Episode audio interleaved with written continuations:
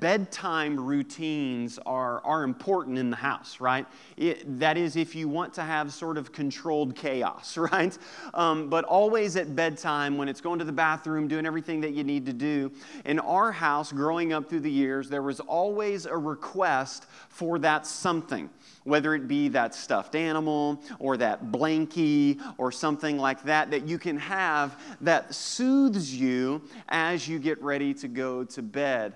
Um, and, and that object becomes something very important for the kids, even if um, something bad happens, right? If we fall and skin our knee, or if we get scared or something like that, oftentimes through tear-filled eyes, the kids would say something like, I just want my blankie right now, right? You just want that something uh, to comfort you. And the reality is, is as adults, um, a lot doesn't really change. That, that when suffering or trials or trouble or heartache enter into our world, our first response is, is that we want comfort. We want something to soothe us. And as adults, we reach for a number of things. Maybe we call a friend. Uh, maybe we read that Bible verse. This is also um, where addictions tend to enter into our lives, that maybe we reach for the bottle or something like that. You see, in moments of trial and suffering, we want comfort. We want something to make us feel better. Well, in, in Psalm chapter four, which is very closely related to Psalm three, sort of the gist of this psalm is, is very simply this. Psalm four teaches us to trust God in troubled times. That's what Psalm four is. Psalm four teaches us how we can go to God and trust God in those troubled times, in times of our life that, listen, we didn't plan for and we didn't expect. And, and the longer that I live, um, you would think that really the only thing that I expect now is, is the unexpected. Is anybody else the same, right? I mean, some of us even bought a twenty twenty calendar. Ha ha, right? I mean, it's like there's so much unknown. There's so many things that right when you think you've got things figured out with the kids or life or the job or something like that, something unexpected comes. And um, I love what, what G K Chesterton said. G K Chesterton was a Bible theologian. Look at this guy. I mean, this guy is a character, but he was a scholar and a theologian. And I shared the quote this week on social media, but G K said these words. Jesus promised his disciples three things: that they would be completely fearless, absurdly happy, and in constant trouble, right? And, and that literally, the longer that I live, the more and more that quote tends to be true. I would love to say that I'm always fearless and that I always feel happy, but the reality is, is that Jesus promised us that there would be troubled times. But he also promised that he would be with us in those troubled times. And, and listen, uh, the, the longer that I'm a pastor, by the way, uh, I just want to brag on you for a minute. Can I brag on you guys for a minute? Some of y'all are like, yeah, absolutely. You're going to brag on me, right? Um, this week, I have seen our church step up in ways that are just unimaginable. Um, I've seen people meet other people's needs. I've seen people make a phone call and say, hey, I need this. I've seen people um, who saw a problem and a need and step up and take care of it. And there was no board meeting. There was no motion on the floor. There was no six that's or the other or this that. People, as the body of Christ, you this week, and some of you are just even unaware of it, which is even cooler, you have stepped up and served the greater body in just a phenomenal way. So can we just, can you just give yourself like a, you know, a hand clap or something?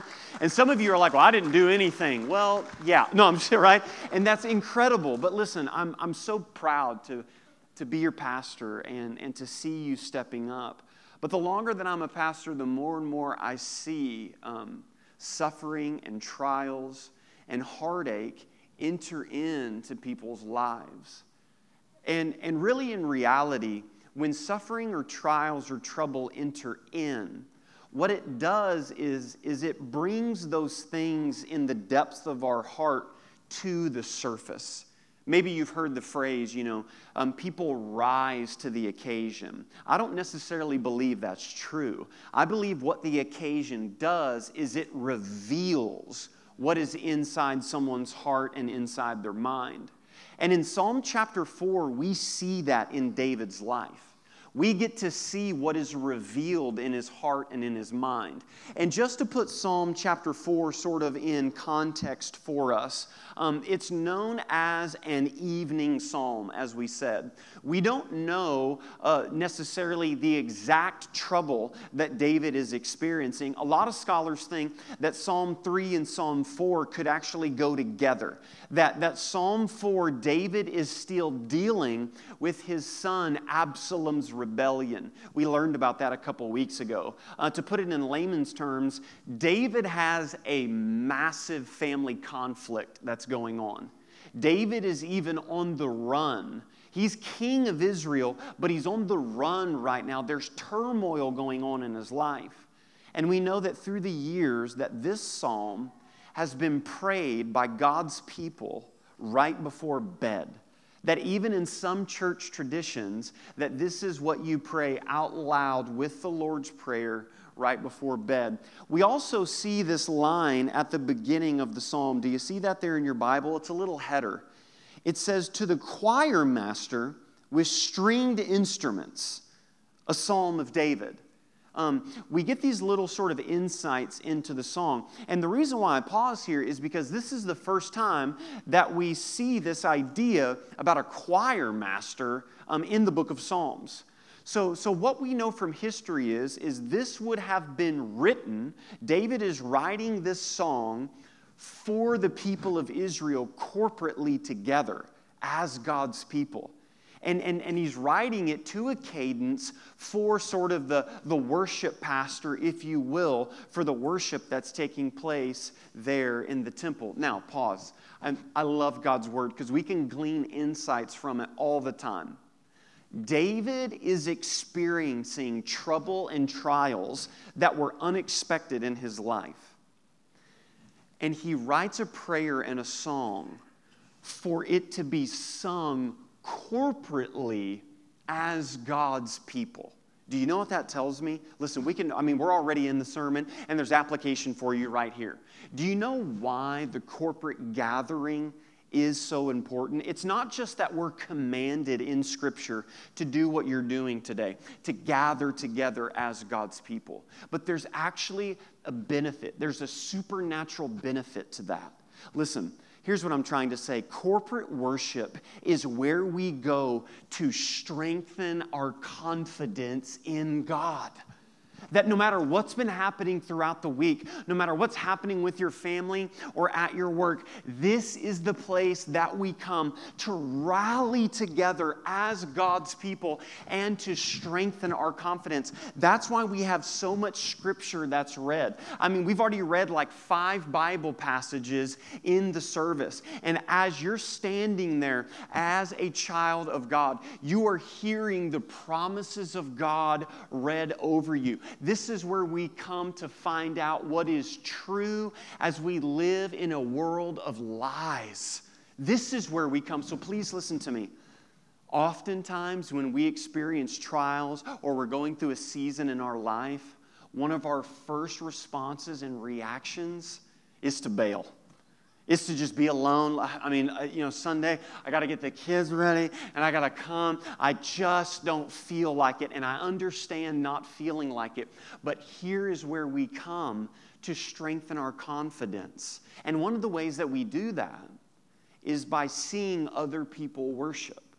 Here's what I mean by this. Um, in Colossians, remember that book? Remember that? We should do a whole series through that book sometime, right? In the book of Colossians, it commands us to sing songs to one another. Have you ever wondered that? Like, like why is that important? One of the things that we have as a philosophy for the worship ministry is, um, I don't ever want the music to be louder than your voices. Because I believe that there's a scriptural command to hear other people singing. Why is that important?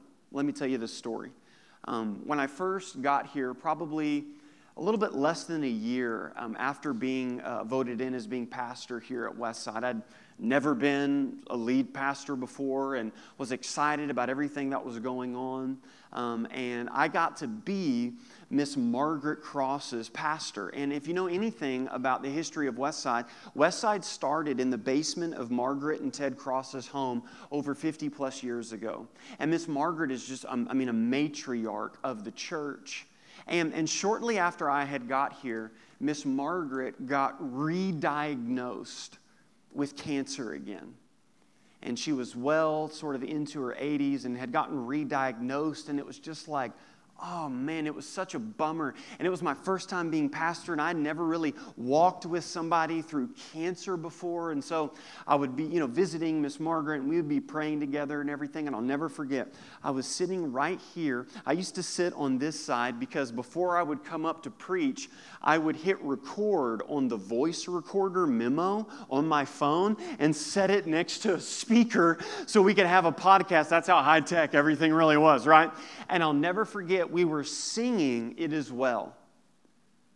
And I'll never forget hearing Miss Margaret sing a little bit. She used to sit right over here on this side. Sing the song, It Is Well With My Soul. And I turned around and looked back. And I saw her have her hand raised. Do you know what that did for my faith? That I had spent time with Miss Margaret that week, that, that the re-diagnosis was there, that she's looking at cancer in the face. She's got all of this going on, and I look and I see her have her hand raised, singing the words, It Is Well. Listen, Miss Margaret's faith strengthened my faith. That's why the corporate gathering is so important. So I don't know who needs to hear that today. I don't know what season of life that you're in. Some of you are in a season of life where you're like, man, listen, I don't even know if I have the faith to continue. Here's what I'm saying. Borrow somebody else's faith right now. Live off of their faith in this season. That's why the corporate gathering is so important. And we see that David says, I'm going through trials. I'm going through trouble. But listen, this prayer, this song, it's for the corporate gathering. And this is where we go to strengthen our confidence in God. That's Psalm four in context. And then we see that it is written by David. And we've already given the background of that as to what's going on and what's taking place in his life.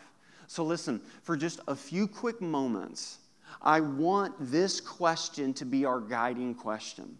How can I trust God in troubled times? How can I trust God with what's going on in my life, with a family conflict, with a doctor's report, just with my children, with my marriage, whatever is going on? How can I do that? I think we're going to see three sort of quick things in Psalm chapter four. The first thing that I see is this. Ask for help. Ask for help, right? Look at how Psalm one starts. Look at the passion in David's voice. He says, "Answer me when I call. O God of my righteousness, you have given me relief when I was in distress. Be gracious to me and hear my prayer." Twice David says, answer me whenever I call. That whenever the trial and the trouble enters into David's life, the first thing that he does, the first thing, I'm trying to make a point here, the first thing that David does is that he goes to God for help. That's his first reaction. And, and you know, I don't know if, if, if you're anything like me. I know you're way more spiritual than I am, okay?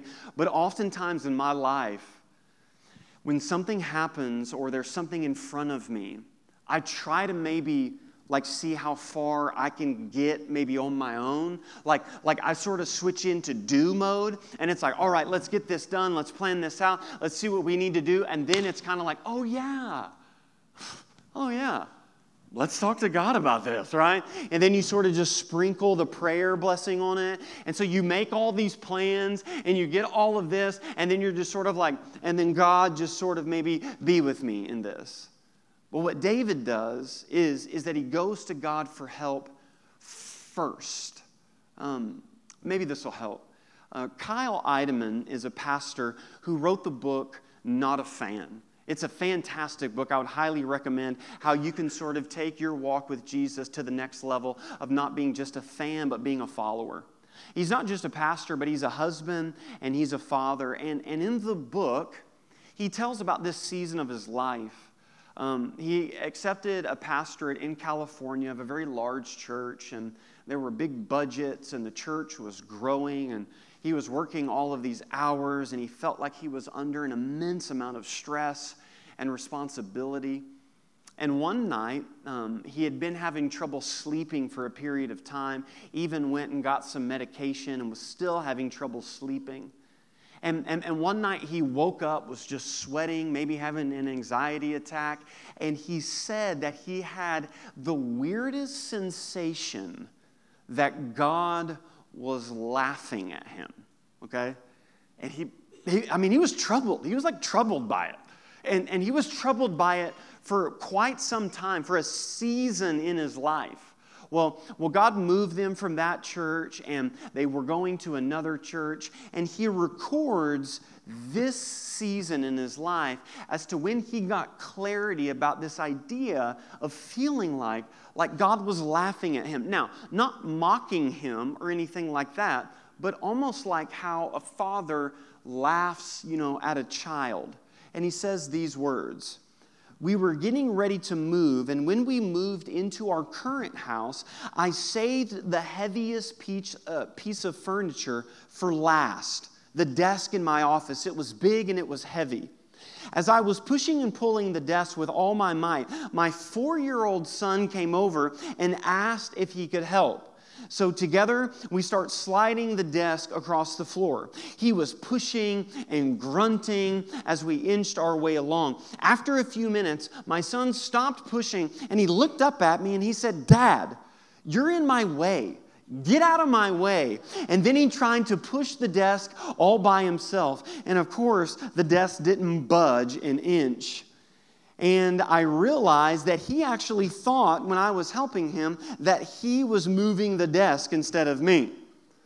And I couldn't help but in that moment laugh. And as soon as I started laughing, the Lord stopped me in my tracks. And I recalled all those months ago in the middle of the night, feeling like God was laughing at me. And I realized everything that was going on in my life, I was trying to do myself, and I thought that it actually depended on me. You see, I was laughing at my son the same way that God was laughing at me." Have you ever experienced a moment like that? I know I have.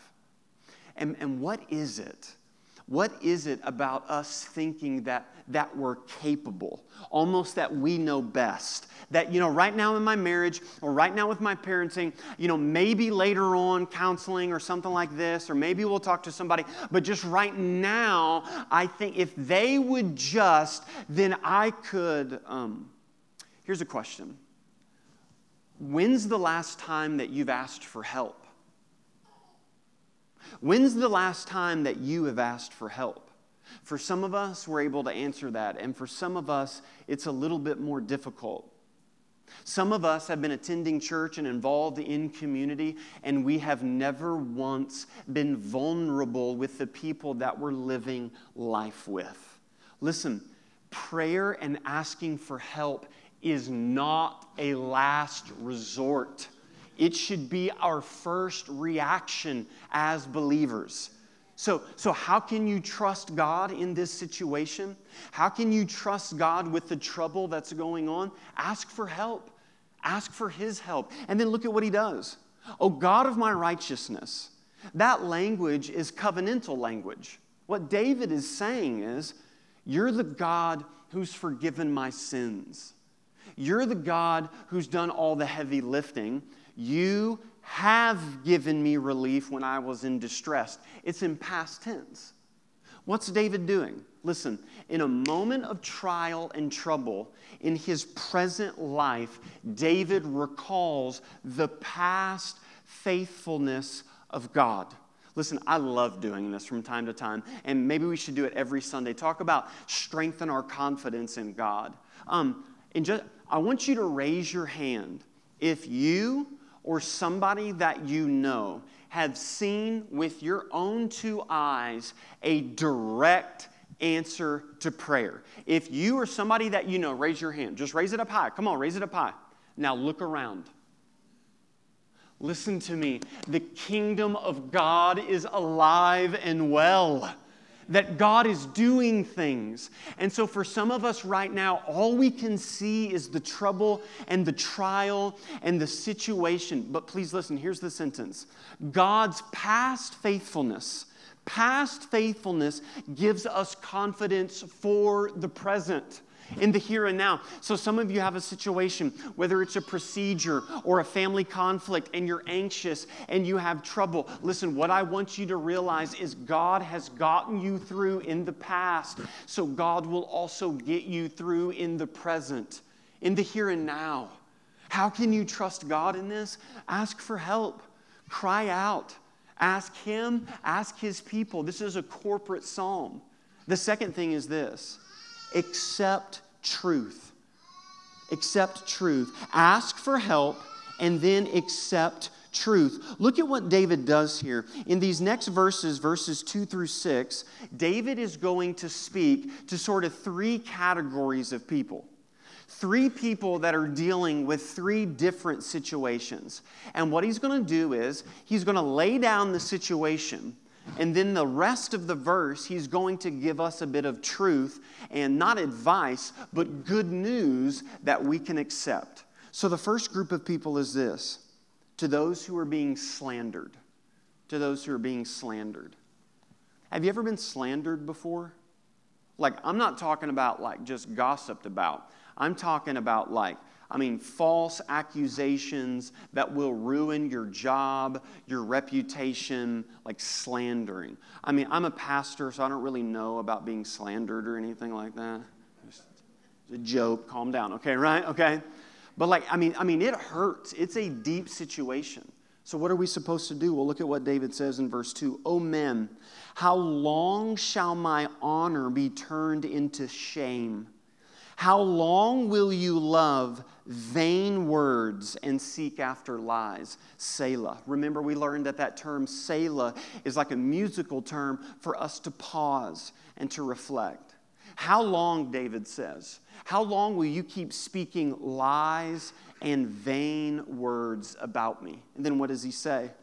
But, but no.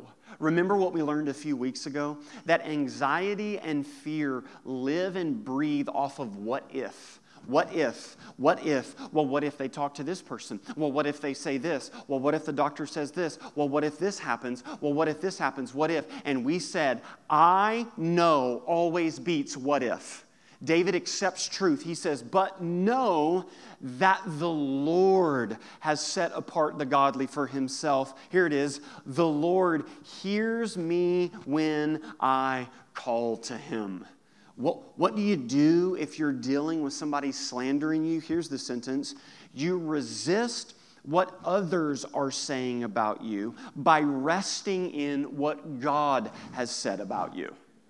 That's the key. You fight, listen, you resist what others are saying about you. Now, I have to pause here, okay? Because it's always funny, like, you know, as, as I'm writing the message and praying through it, and I'm like, oh yeah, this is clear. And then somebody, you know, inevitably out in the lobby will be like, I loved what you said because to me that means blank. And I'm like, oh God, that's not what it means. That's not what it means. That's not right. So when I say you resist what others are saying about you, oftentimes, you know, maybe you're going through a situation and you're like, yeah, they, they lied and said I was a thief. You know, I'm, I'm not a thief. They're ju- I'm going to rest in what God says about me. But you actually stole something, okay? No, no, no. You're a thief, okay, right? So listen, you can't turn this into some positive like, yay. That, no, no, no. You need to accept truth. One of the things that Billy Graham would do after every crusade is he would read the newspaper every morning from that previous night. And the newspapers were brutal to Billy about the call and responses in his ministry. But he would read and pray over the newspaper and ask God this. He would look at his critics and he would say, God, turn my critics into coaches. Is there anything that they're saying about me that's true that I need to change in my life? And, and, and he would humbly look at that. But then he would resist it by knowing and resting in what God has said about him. And please listen to me, no matter what goes on in this world, if you have repented of your sins and placed your faith and trust in Jesus Christ, God has the final word and final say over your life. You can resist what others are saying by resting in what God has said. So to those who are being slandered, the second group is this. To those who are angry. To those who are angry. Look at verse four. Very famous verse. Be angry and do not sin. Okay, right? Okay, I'd like a big bag of cash too, buddy. I mean, like, how am I going to do that? Well, read the rest of the verse. Ponder in your own feelings on your beds. Here it is. And be silent. Selah. Be angry. Listen, that's an exhortation. The Bible is, listen, for some of us, see, we're on either end of the spectrum. For some of us, we need to be angry and not sin, and we're going to learn how to do that in, in, in just a second. But some of us, we actually need to be angry. We need to be fired up about some things. We need to be fired up about an assault on truth and an assault on God's character or those type of things. You, you see, for some of us, we need to be in the fight. And so it's to be angry and don't sin. Well, how do I do that? Well, ponder in your beds. That word ponder is the same word for meditation. We learned about that in Psalm chapter one. To pause, to sit down, reflect, and then here's the key. The key is this. Be silent. Oh my. Oh my. How many of us, how many of us sin not by just simply being angry, but by what flows out of our mouth when we are angry? It's like the toothpaste. You can't get it back in the tube. And why, why are words so important? Well, because our words are a window to our heart. Jesus says, for out of the heart comes adultery, all of these things, and slander, not just out of the mouth, right? And listen, here's what this psalm, here's the sentence. This is not advocating suppressing your feelings. What it is, is it's acknowledging the need to guide your anger. Please listen to me. You were created in the image and likeness of God, that God has emotions. And because we are created in His image and likeness, we have emotions as well. And one of the things I'm learning in my walk with Jesus is somehow a lie has crept into the church that you can be spiritually mature but emotionally immature. And that is a lie from the pit of hell. That is not true. Think about the fruit of the Spirit. Love, joy, peace, patience, goodness, kindness, gentleness, faithfulness, self. Those are emotions. So listen, we can be angry. There is such thing as a righteous anger. I mean, when Jesus stood at the tomb of Lazarus, and it said that he wept because he was distressed. The word is actually angry. Jesus was angry at death. I don't know about you, but I'm angry at death. I'm angry at sickness. I'm angry about another divorce. I'm angry about another life gone to addiction. I'm angry about these things. And I want God to do something about it. And the key is to guide that anger. So where are you on the spectrum? Some of us need to be angry. And some of us need to be angry, but yet pause and reflect, and to guide that anger. And then the last group is this, to those who are despairing. David's talk to those who are being slandered, to those who are angry, to accept these truths. And then verse six, look at what he says. There are many who say, who show us some good. Lift up the light of your face upon us, O Lord. I love what David is saying. What he's saying is, is God involved in this situation? Hello, God, are you aware of this? Some of you feel like that right now in your life. You're like, this situation and this trouble is consuming every minute of every day. And I am crying out to God, and I don't see anything happening. Does God even care? And you're to the point of almost despairing of life itself, of saying, I just don't even know if I can continue anymore. What's the truth that David gives us? Here's the phrase, lift up the light of your face. Do you know where that comes from? Oh man, I got so excited this week when I learned this. That comes from the corporate worship gathering found in Numbers chapter six. It's the benediction to the end of the service. May the Lord bless you and keep you, and may His face shine upon you. Again, the corporate gathering gives us confidence in God. And in a season of David's life, oh, this is good. I'm preaching now. Y'all ain't here, but I'm preaching to myself. Listen to me. In a season of David's life where David didn't have the words, David didn't have the words to say. He leaned on the words from the corporate gathering. And he said, I don't even know what to say. I don't even know what's good. But I remember at the end of every worship service there in the temple, the priest stands and he holds his hand and he says, may the Lord bless you and keep you, and may His face shine upon you. That's good enough for me. I love what one Bible scholar says. Apparently, David actually believes the benediction at church. He believes it. For him, it's not a mere ditty at the end of the gathering. It's not much a religious frosting or a snazzy way of saying the service has now ended. Interesting, isn't it? That sometimes what you need for the next step is right there in the worship service. If nothing more, this verse shows us the lively concern we ought to have for those among us who are overwhelmed as well. Do you know what the key almost to the entire gathering is, is this? To just simply be aware. To just be aware. Some of us come in and we're so distracted and we have all of this, and then we leave and we go, well, you know, I didn't really meet with the Lord today, you know. What, what if I said this? What if I got up right when they were singing and I interrupted a song and I said, hey guys, um, just really quick, just want to have your attention. Um, we've let a bobcat loose in the back of the room. And we just want you to focus, and, you, and you'll be fine, but there's a bobcat loose in the back of the room. What are you going to be thinking about for the rest of the service? Where's that joker at, okay? What's, a, what, what's going on? Listen, what we declare every time that we come, and they lead us in a call to worship, is that God is in the room. God is here. That we come here to meet with God today. And so now our affections in my heart and mind is focused on the fact that I'm in the presence of God. And then we look around and we're aware about those who are around us. I'll never forget about hearing a story one Sunday morning of a person who came in feeling so down at life. They, this wasn't home, and they were here from out of town, and they were here for school, and they were feeling so lonely and so despaired, and they just sat in their pew feeling so lonely, crying that they felt so alone.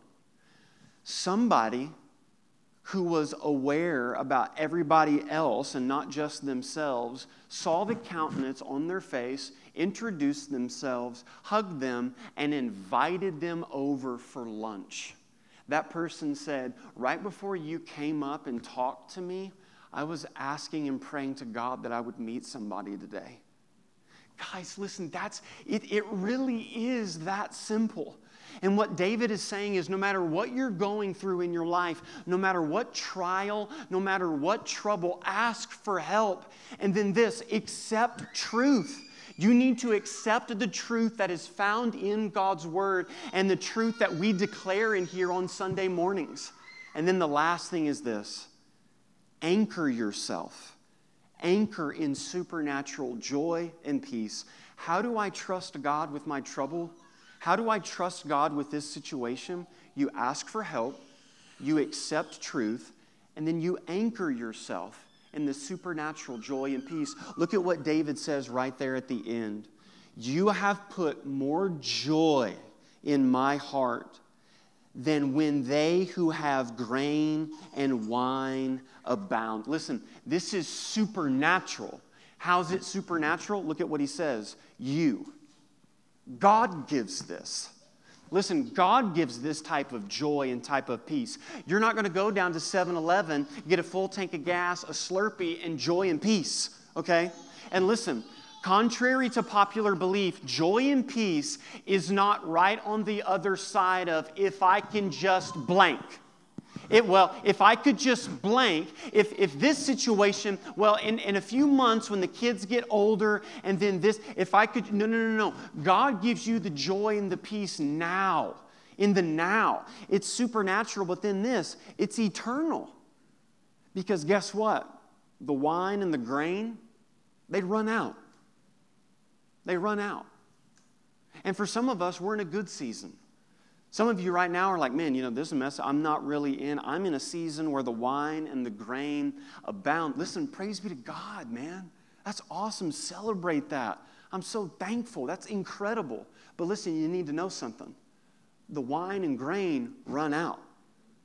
And right now, is your happiness dictated just by that current season and circumstance? Because if so, seasons come and go. It's supernatural, it's eternal, and then this, it's internal. You've put it in my heart.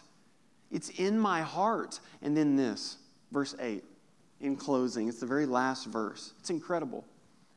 In peace, I will both lie down and sleep. For you alone, O Lord, make me dwell in safety. Why would David reference sleep so much in the psalm amidst all the trouble? Well, think about this. In ancient times, when you're running for your life and sleeping in a cave, at what portion of the day are you the absolute most helpless and vulnerable? When you're asleep. When you're asleep. Oh yeah, by the way, when trouble and trials and anxiety and fear enter into your world, what's the toughest thing to do? To sleep. But here David has the audacity to say, when I'm the most vulnerable, the most helpless, and when I shouldn't be able to, I lie down. And then look, the very last word of the psalm is safety. Oh, the psalm didn't start that way. It didn't start that way, but it's ended that way. As the worship team comes to lead us in a time of response, I learned of a new phrase this week. As I studied verse eight and was thinking about sleep and sort of this, that, and the other, there's an old phrase that came out during World War One and World War Two. And it's actually a Navy phrase. And, and maybe, you know, if you've heard an old timer say this before, but oftentimes people will wake up and they will say, man, I feel like I was on the admiral's watch last night. I don't know if you've ever heard anybody say that, but they'll go, oh man, I slept so great. I slept like I was on the admiral's watch last night. That phrase comes from World War One and World War Two, where when you're out on the ship during wartime, everybody has a job to patrol. Everybody. And listen, even in the rotation, the five-star admiral, which is like the highest that you can get, has to still patrol and get on duty. And the sailors slept best when he did, because listen, don't miss this. He's the highest in command, and if anything goes wrong, they don't have to worry about it because the admiral's on watch.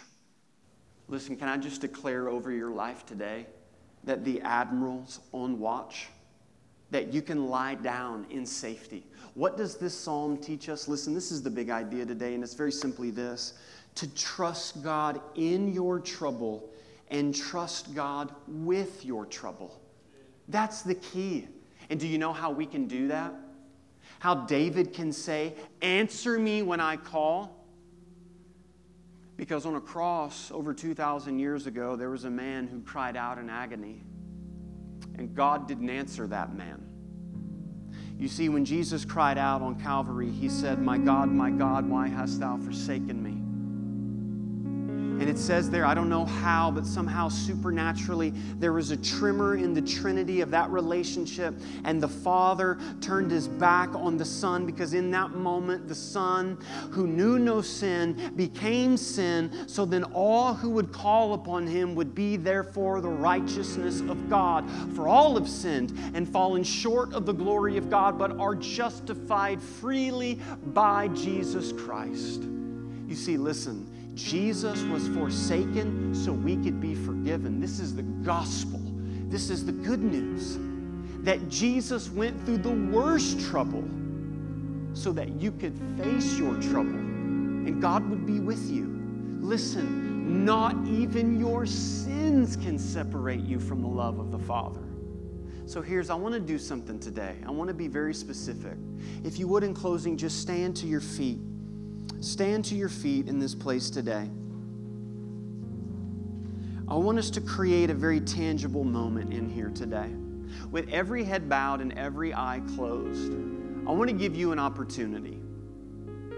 I think some of us have walked in here today with so much trouble and such a situation. Maybe it's a secret. Maybe nobody else knows because you feel so much guilt and shame. What I want everybody to do in this place, with every head bowed and every eye closed, is I want you to make two fists and just hold your hands out in front of you closed.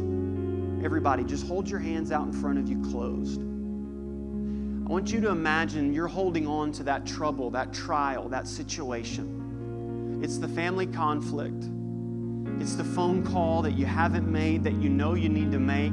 It's the doctor's report, what you're holding on to. You have it right now. You know what it is. And in just a moment, I'm going to pray and I'm going to count to three. And when I say three, I want you to open your hand. I want to give you a physical, tangible way to release your trouble back to God.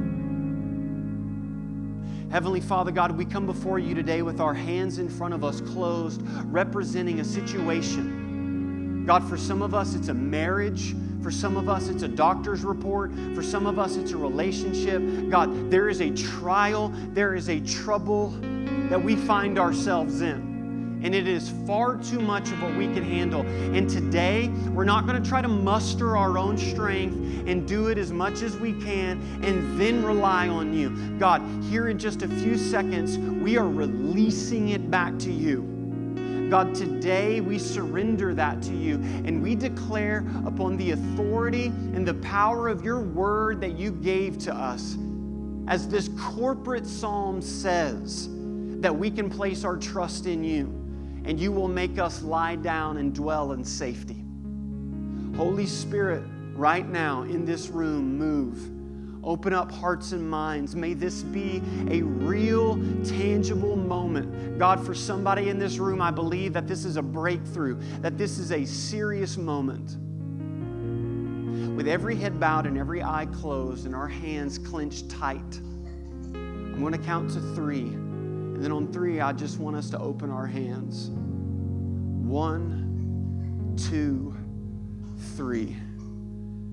Yes, Heavenly Father, we surrender it to you today. And we give it back, whether it's the slander, whether it's the anger, whether it's the despair, whether it's the hopelessness. God, our hands are open now. Our hands are open to receive whatever word that you would have given to us.